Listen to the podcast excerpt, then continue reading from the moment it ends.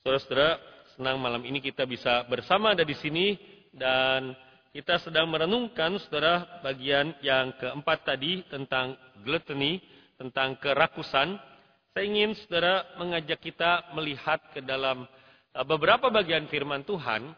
Hari ini bukan satu eksposisi atau ekspositori dari khotbah, tapi lebih kepada topik saudara yang uh, kita akan lihat uh, apakah sebenarnya akar di balik semua masalah uh, makan ini atau rakus ini, saudara ya. Mari kita melihat Amsal 23 pertama-tama dari ayat 19 sampai 21. Demikian firman Tuhan. Hai anakku dengarkanlah dan jadilah bijak. Tunjukkanlah hatimu ke jalan yang benar.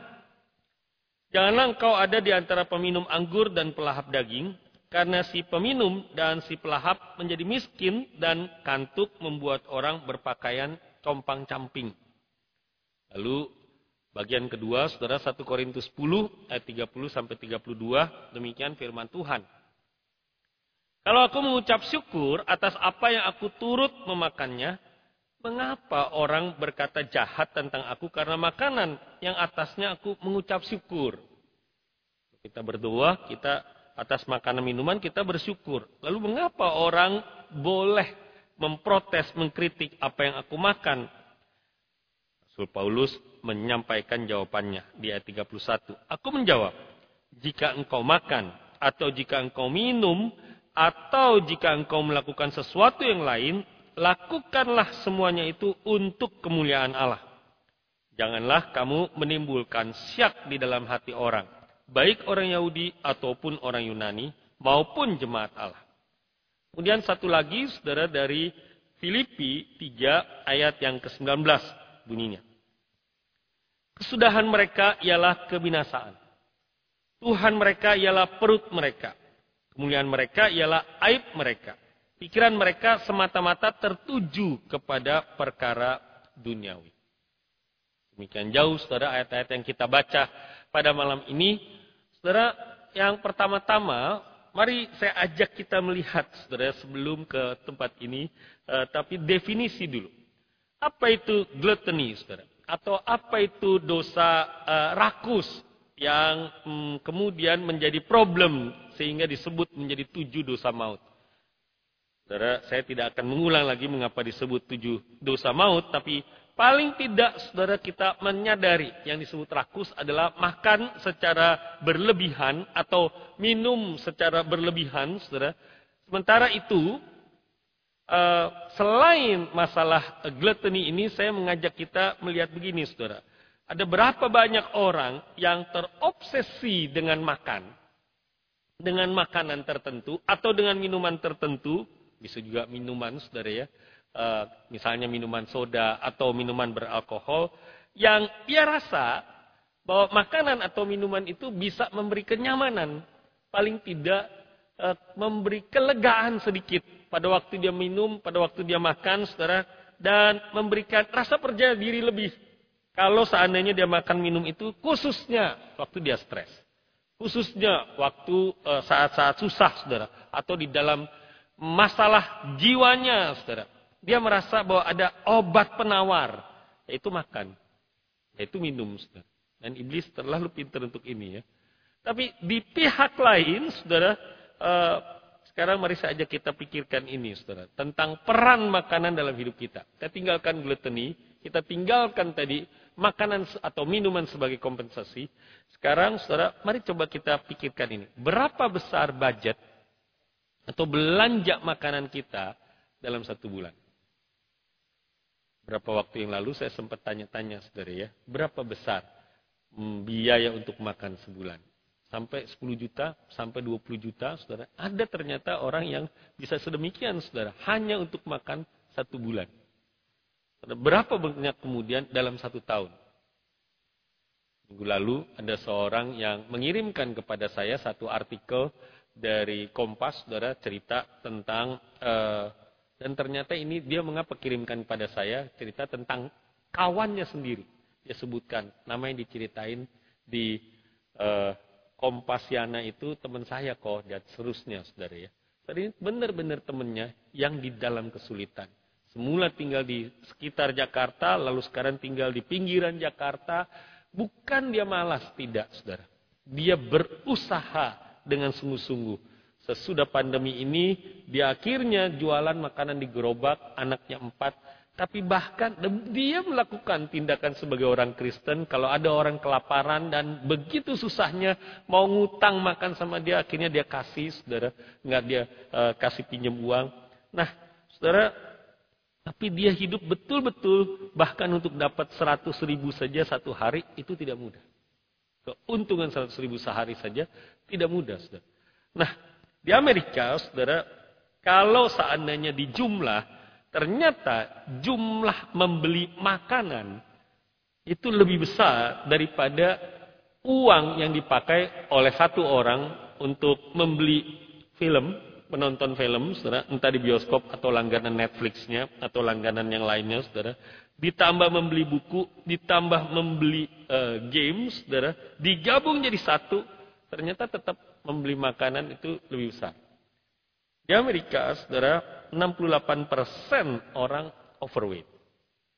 Dan 30% di antaranya dari 68% itu obesitas. Saudara, apa yang jadi masalah ini dengan makanan kalau begitu? Makanan sejatinya itu baik. Di Taman Eden, Adam dan Hawa menerima persediaan makanan yang paling baik, yang begitu limpah. Tuhan ingin tindakan makanan itu mendatangkan syukur kepada Tuhan, mendatangkan sukacita, dan memang Tuhan, saudara, yang menciptakan kenikmatan. Jadi tidak salah menikmati makanan. Saudara, jadi uh, ini bukan sekedar me, kemudian kita begitu menahan-nahan diri makanan akhirnya ya gara-gara kita mau memelihara bentuk tubuh supaya kelihatan indah lalu kita tidak bisa nikmatinya Saudara. Tuhan memberi puluhan ribu sel pengecap di lidah kita supaya kita bisa mengetahui rasa dengan sempurna. Saudara tahu ya rasa terakhir yang ditemukan oleh manusia yang membuat kemudian industri besar di Jepang, saudara, dan kemudian di seluruh dunia rasa gurih ya dari vetsin, saudara. Dan itu Tuhan berikan, saudara. Tuhan juga yang ciptakan. Jadi sejatinya makanan itu baik. Sekarang balik lagi, ada apa dengan makan? Kenapa ini gluteni? Kenapa ini masalah uh, rakus menjadi masalah? Nah, Saudara saya ingin mengajak kita melihatnya dari satu sudut pandang, yaitu sudut pandang makan sebagai wujud penyembahan ilah lain. Mari saudara kita melihat dari akarnya. Yang saya maksud dari akar begini saudara ya. Misalnya saudara pergi e, ke dokter karena batuk-batuk. Periksa oleh dokter, ini batuk yang cukup lama, kemudian dokter dengan teliti bertanya-tanya, saudara, dokter merasa ada sesuatu yang lain ini dari batuknya. Kemudian dokter minta tes ini, minta tes itu. Kemudian dokter menemukan, saudara, sebelum dia beritahu kepada pasien, bahwa masalahnya bukan sekedar batuk. Tapi katakanlah kanker paru-paru, kanker paru-paru. Nah, kemudian dokter, seandainya saudara menemukan dokter, karena dokter senang sama saudara, dokter ini juga penuh belas kasihan sama saudara, dia bilang, nggak apa-apa, ini batuk tidak apa-apa. Dia cuma berikan sirup obat batuk supaya bisa meredahkan batuk saudara. Kalau saudara tahu dokter kemudian menyembunyikan penyebab utama dari batuk itu ternyata kanker paru-paru, kira-kira saudara pergi ke dokter itu lagi nggak saudara? Atau sikap saudara bagaimana? Respon saudara bagaimana sama si dokter? Saudara batuk, sebenarnya masalahnya kanker paru-paru, tapi supaya saudara baik-baik saja, supaya saudara nggak kaget, supaya saudara nggak stres, ya sudah eh, obat batuk aja dikasih supaya gejala batuknya tidak lagi menyiksa saudara. Terus saya pikir itu dokter yang nggak beres, saudara ya. Nah, begitu juga saudara. Kalau seandainya kita cuma lihat masalah dari makan saja, maka saudara eh, akhirnya kita tidak menemukan akar masalahnya ada di mana. Saudara, batuknya itu apa dalam kehidupan kita? Bisa kemudian kita tanya, saudara. Bisa kemudian kita lihat fenomenanya apa. Bisa saja saudara batuknya begini ya saudara ya. Uh, ini lepas dari sekedar masalah makan. Batuknya sakit hati dan kepahitan. Atau batuknya uh, stres terus-menerus dalam hidup. Atau batuknya bohong yang sudah jadi kebiasaan. Atau batuknya sudah begitu kecanduan, terikat dengan hawa nafsu. Atau batuk yang lain, gejala yang lain, fenomena dalam hidup saudara yang lain adalah boros. Ada loh saudara, orang yang kalau stres malah pergi belanja. Gitu ya, ada ya begitu ya. Gak ada di Greenfield sih saudara ya. Tapi gak ada yang ngaku maksudnya. Saudara, uh, atau khawatir yang terus menerus begitu menekan. Atau saudara, menghindar dari sesuatu. Itu fenomenal saudara menghindari orang tertentu, menghindari sesuatu, saudara, bisa jadi itu batuk. Tadi, saudara ya, kalau pakai contoh yang tadi. Atau, saudara, eh, bisa juga begini ya, kita merasa senang kalau ada orang berbagi masalah, tapi saudara sendiri begitu sulit untuk terbuka sama orang lain. Memang sih kita tidak perlu berduka, ber, terbuka kepada semua orang, saudara. Lihat level hubungannya, bukan? Kalau ini teman yang kita bisa accountable, yang kita bisa jadikan teman sama-sama doa, ya oke kita berdoa eh, sama-sama terbuka dan berdoa sama-sama. Tapi saudara, kalau level surface, ya oke kita simpan masalahnya kita. Tapi kalau kita hanya terus-menerus menutup diri, jangan-jangan itu batuk tadi.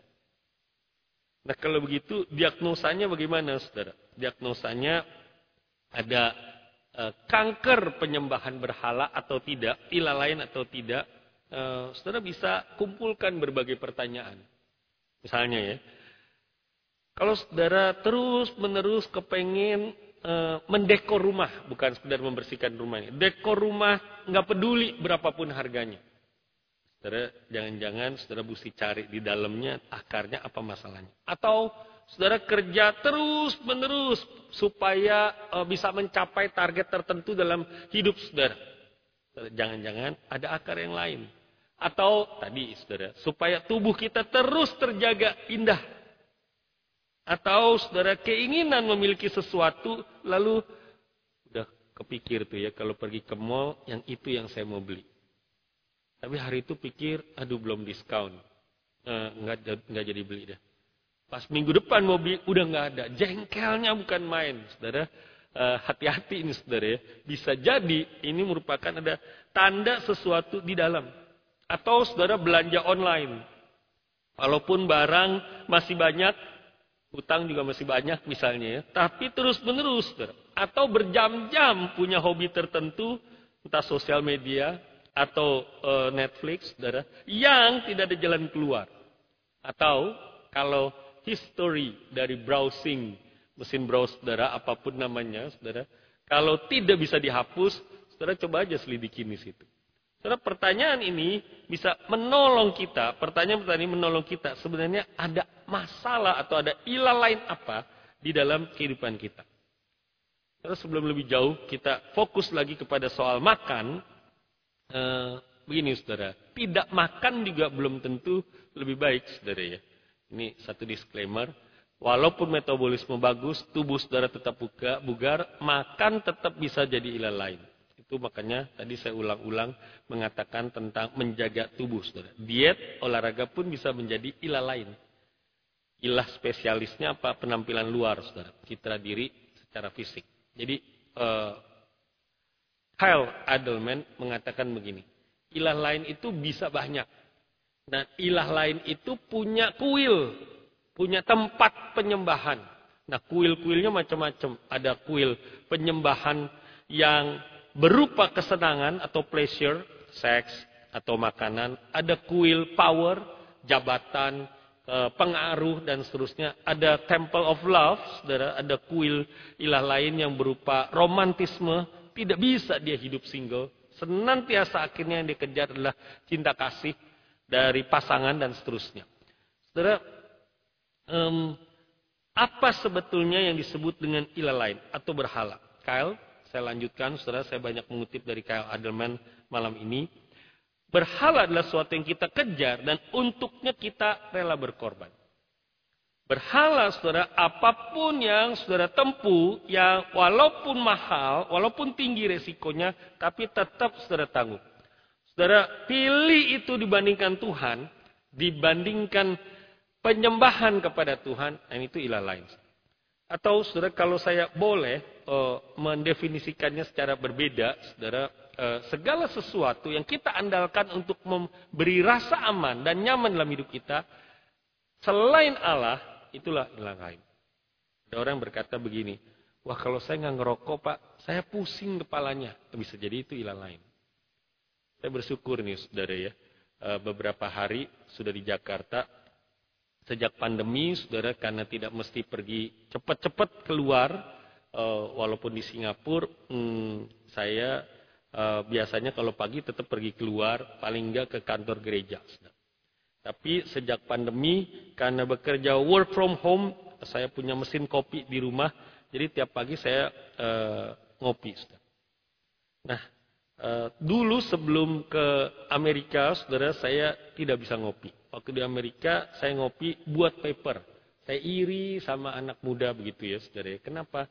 Mereka kalau bikin laporan baca cepetnya bukan main. Bikin paper cepetnya bukan main. Saya udah di atas 40 waktu kuliah, kok rasanya uh, luar biasa susahnya. Dan sampai begadang-begadang akhirnya minum kopi. Tapi saudara tidak bisa lewat dari jam 12. Di Makassar, saudara, saya mau nggak mau ngopi, begitu ya, karena itu pergaulannya uh, dan naik kelas. Ketua majelis bilang gini, wah Museriko sekarang udah naik kelas. Dulu nggak bisa minum kopi di bawah di atas jam 12 siang. Sekarang minum kopi dua kali pun sebelum jam 12 di atas jam 12 malamnya tetap dia bisa tidur begitu ya. Berarti naik kelas. Saudara pulang ke Indonesia setelah dari Singapura, walaupun di Singapura tiap pagi minum kopi karena work from home, saya baru sadar tadi pagi, saudara, bahwa saya nggak minum kopi nggak apa-apa. Berarti puji Tuhan lah ya. Ada orang yang berkata begini, saudara, saya kalau nggak ngopi nggak bisa kerja, Musa, begitu. Atau nggak bisa kerja, Pak. Jangan-jangan kopi udah jadi lain tuh, saudara. Ada yang begitu? Uh, nggak, nggak ada juga kali ya di Greenfield ya. Nah, saudara, balik lagi, saudara. Bahwa uh, kalau seandainya ada rasa aman lain, atau ketergantungan lain selain Yahweh, bisa jadi itu ilah lain. Sekarang saudara, peperangannya di mana? Bukan ada di tempel sih, peperangannya ada di hati.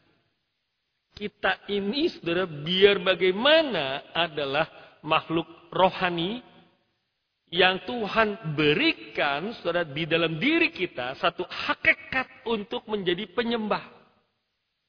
Dan setelah kita dilahir barukan, maka saudara, sang penyembah yaitu kita ini bersama dengan Roh Kudus di dalam diri kita dan inilah disebut sebagai proses pengudusan, saudara. Kita terus-menerus berjuang menyingkirkan ilah-ilah lain sepanjang hidup kita. Saudara, begini ya, kita tahu sama-sama bahwa hidup Kristen kita penuh dengan paradoks. Paradoks, sekali lagi, artinya adalah dua hal yang kelihatannya bertentangan tapi jalannya sejajar kelihatannya bertentangan, tapi sebenarnya berjalan sejajar. Kita tahu misalnya doa. Doa itu juga paradoks. Kita mesti berdoa, begitu sungguh-sungguhnya berdoa, seolah-olah jawaban doa itu bergantung pada doanya kita. Tapi di pihak lain, paradoksnya, saudara, kita berdoa begitu sungguh-sungguhnya, tetap kita penuh penyerahan kepada Tuhan, berserah penuh kepada Tuhan, karena kita mengikuti apa yang Tuhan Yesus katakan, jadilah kehendakmu. Kita berserah, bukan kehendakku yang jadi, tapi kehendak Tuhan yang jadi. Itu paradoks. Jadi di satu pihak kita doa harus begitu sungguh-sungguh, seolah-olah tergantung jawabannya pada doa kita. Tapi di pihak lain begitu berserahnya, karena kita sadar iman itu artinya percaya kehendak Tuhan yang terbaik. Jadilah kehendakmu. Kelihatan bertentangan, sulit. Tapi itulah kehidupan Kristen kita. Di satu pihak, kita orang berdosa. Tapi kita, kabar baiknya adalah kita orang-orang yang dikuduskan oleh Tuhan. Walaupun kita ini the saints. Saudara lihatlah bagaimana Paulus itu menyapa orang Korintus. Kepada orang-orang suci di Korintus. Padahal ada perpecahan, ada penyembahan ilah lain, ada dosa perjinahan, saudara. Tapi tetap Paulus memakai atau menggunakan kalimat status itu. Kamu orang yang telah disucikan, orang-orang suci. Tapi di pihak lain tetap orang berdosa yang Paulus tegur. Begitu juga saudara, seumur hidup kita ada masalah laten. Yang kita berjuang terus menerus, yaitu masalah ilah lainnya. Dan puji Tuhannya, gospel itu, saudara, itu sebab akhir-akhir ini kita sering dengar istilah itu ya, gospel center. Roh Kudus senantiasa berbisik di hati kita. Tiap kali kita berdoa dengan hancur hati, minta ampun. Dan dia berkata di telinga rohani kita. Nah, dosamu sudah diampun. Yesus disalibkan bagimu. Saudara, itulah hidup gospel center itu. Bahwa di satu pihak kita sadar orang berdosa, tapi kita sadar juga bahwa setiap kali kita datang Tuhan mengampuni. Dan kita orang yang telah dikuduskannya. Nah, kalau begitu sekarang. Ketika kita punya masalah dengan apa pun itu ilah lainnya, katakanlah kompensasinya makan dan medan perangnya itu di mana? Bukan di makanan, saudara. Medan perangnya ada di dalam hati. Problemnya apa sih saudara sebenarnya dengan makanan? Kalau boleh mundur lagi, saudara ya. Saudara eh, coba deh, sebetulnya nggak ada masalah ini dengan makanan. Kenapa, saudara? Karena waktu kita makan di restoran juga punya banyak pilihan menu. Tapi pertanyaannya, apakah itu selera atau demi kenyamanan kita, kita pilih makanan jenis tertentu? Problemnya apa saudara dengan makanan? Kenapa saudara, kalaupun kita tahu itu makanan tidak sehat, tapi tetap kita makan juga karena rasanya enak. Berarti ada problem di situ. Saudara. Karena mengapa kemudian uh, sudah pesan makanan, tapi ketika lihat dulu, saudara ya, waktu komisi pemuda di Greenfield, uh, ada satu rekan uh, menuliskan begini, bagaimana uh, sesudah menikah, kemudian dia kasih satu kalimat, saudara, yang dia kirim lewat fax. 95 belum ada uh, SMS, belum ada WhatsApp, saudara. Dia fax, dia tulis begini, menikah itu seperti makan di restoran. Kita sudah pesan makanan, eh ngelihat sebelah pesan makanan yang lain, kok yang sebelah lebih enak ya? Ah, itu sih sebenarnya samanya dengan uh, the other grass always greener, saudara ya. Uh, uh, rumput tetangga lebih hijau. Tapi saudara bukankah itu juga terjadi sesungguhnya saudara. Pesan makanan tapi pengen makanan di pesan meja sebelah. Atau saudara uh, ada orang yang pernah menyampaikan kepada saya begini saudara ya betul-betul satu kelompok ini kelompok kecil yang akrab sekali. Satu saat mereka pengen makan durian di Malaysia. Betul akhirnya mereka pergi saudara bersama-sama ke Malaysia lalu makan durian habis itu pulang lagi. Jadi what's the problem kalau gitu dengan makanan? Apanya yang salah saudara? Saudara problemnya adalah ini saudara. Bahwa uh, yang jadi problem pada momen kita mulai mencari apa yang bisa dilakukan makanan untuk kita, saat sebetulnya kepuasan jiwa kita itu atau kelegaan jiwa itu cuma bisa Tuhan yang berikan pada kita. Waktu saudara kecewa dengan satu pimpinan di kantor atau di tempat saudara kerja, atau waktu saudara kecewa dengan pihak lain, bahkan termasuk dengan keluarga sendiri, dengan suami sendiri, stres dengan masalah yang ada, saudara kompensasi kita untuk melipur jiwa itu apa? Waktu kita stres dengan hidup, saudara, kompensasinya kita apa, saudara? Alih-alih datang kepada Tuhan, berapa sering sudah kita menangani jiwa kita yang tertekan, yang terluka dengan cara seperti kita ya mengatasi perut yang lapar dengan makan. Kebebasan uh, makan, saudara, sebagai kompensasi yang saat kita jiwanya sedang lemah, yang dialami oleh banyak orang, tanpa kita sadari, saudara, akhirnya itu sudah menjadi ilah lain. Semua yang tadi dijabarkan di atas, saudara, sebenarnya analisa atau diagnosa atau tanda-tanda atau fenomena yang saya mau mengajak kita melihat begini. Apa yang jadi masalah dengan makan? Sekali lagi, gluttony, saudara yang kita lihat malam ini dari sudut pandang, penyembah makan sebagai penyembahan ilah lain.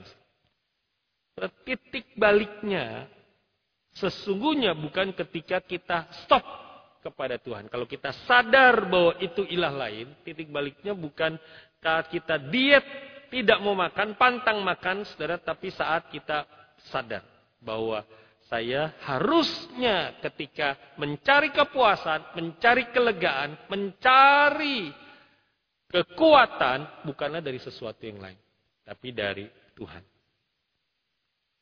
Karena saya tidak ingin berpanjang-panjang, tapi saya ingin mengajak uh, kita melihat apa yang hari ini sesungguhnya uh, kita renungkan lewat Gema.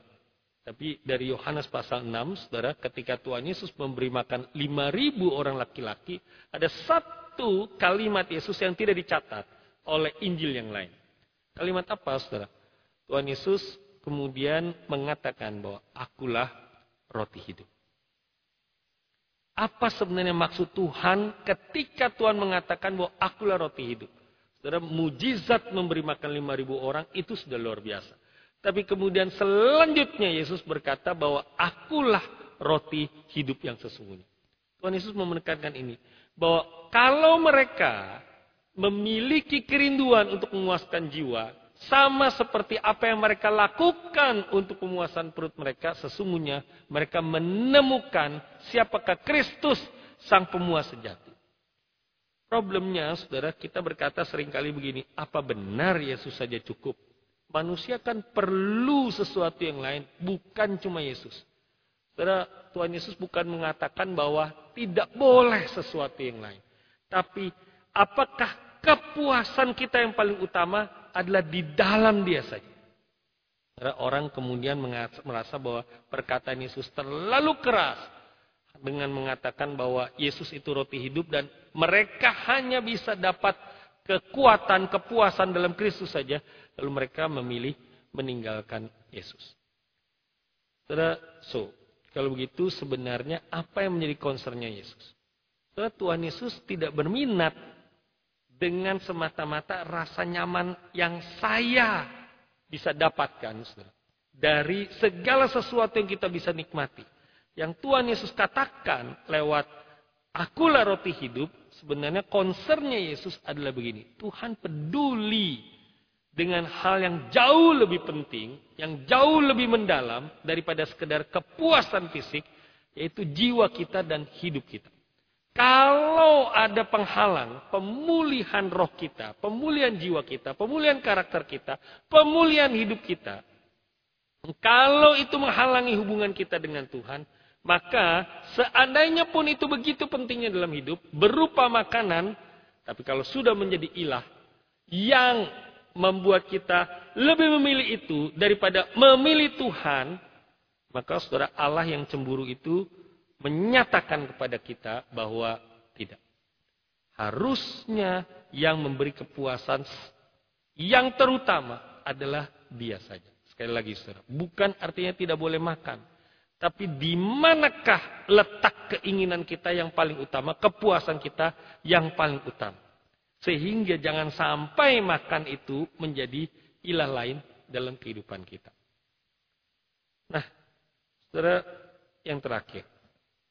Kalau begitu, saudara, bagaimana yang harusnya kita lakukan kalau seandainya eh, saat-saat tertentu, saudara, kita akhirnya uh, tidak lagi Kesenangan itu tidak salah, tapi jika kita mengejar kesenangan demi semata-mata kesenangan itu sendiri, mari kita periksa hati kita. Apakah ada ilah lain yang kita kejar?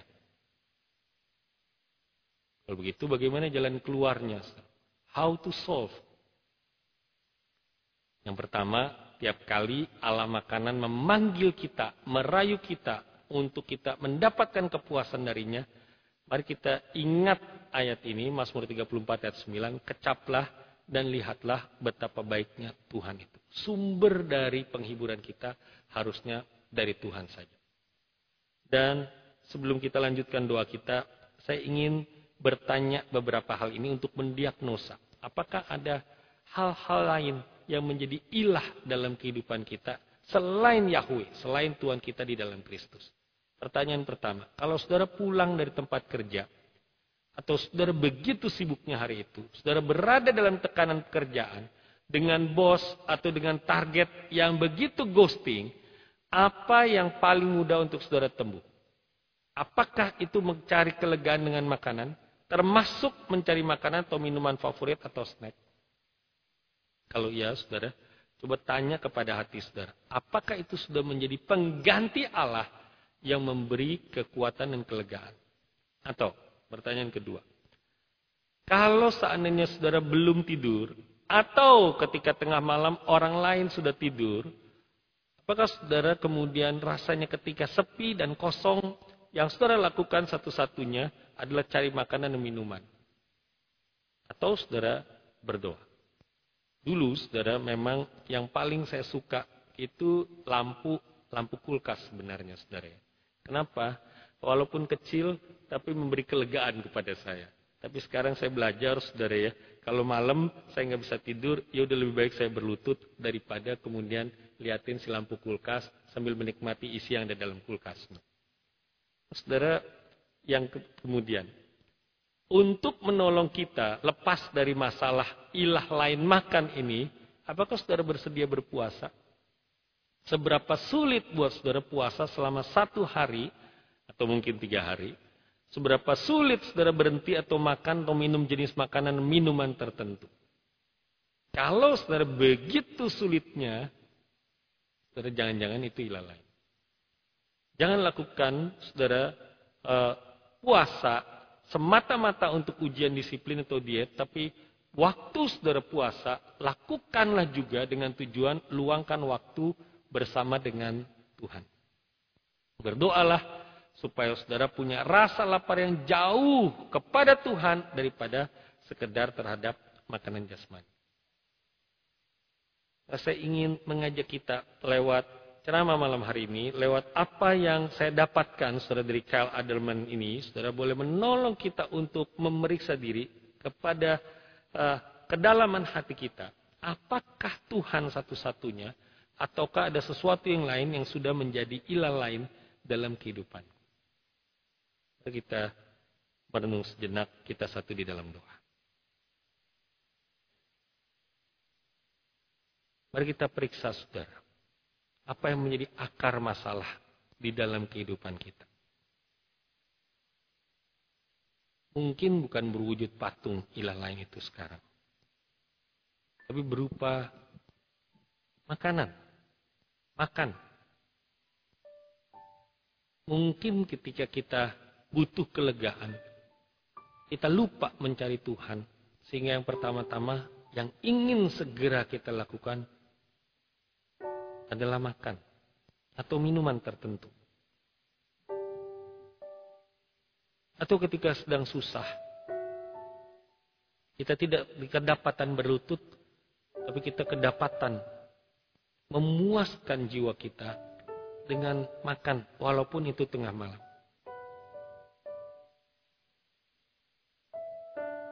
Atau begitu sulitnya kita menahan makan, berpuasa, karena begitu terikatnya kita kepada rutinitas makan dan minum. Baliknya juga.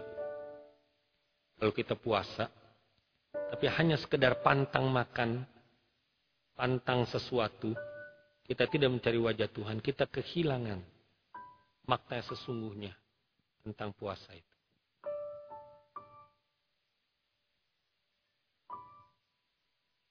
Kita bersyukur di masa len ini kita diingatkan siapa kita sesungguhnya.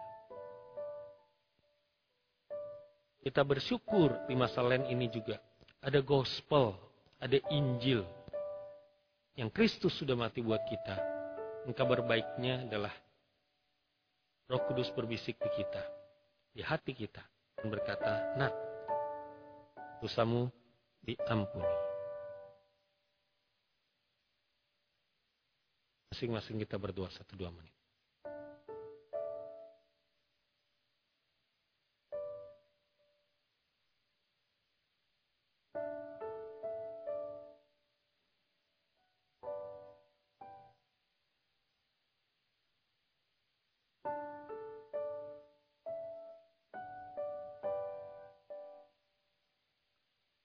Tuhan kami diingatkan akan akar dari problem kehidupan kami.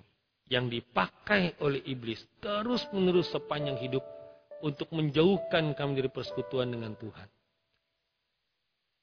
Dan itu adalah letaknya di dalam keberdosaan kami, di dalam hati kami, dalam keinginan kami dan hasrat kami. Kami akan terus bergumul selama kami hidup di dunia dengan masalah-masalah ini. Roh Kudus, bantulah kami. Makin hari makin kuat, makin kokoh. Dan kami boleh berkata tidak untuk godaan-godaan itu. Sebaliknya, kami menemukan, mendapatkan kepuasan kami hanya di dalam dikau saja. Terpujilah Tuhan yang sudah menolong kami malam ini. Dalam nama Yesus kami berdoa. Amin.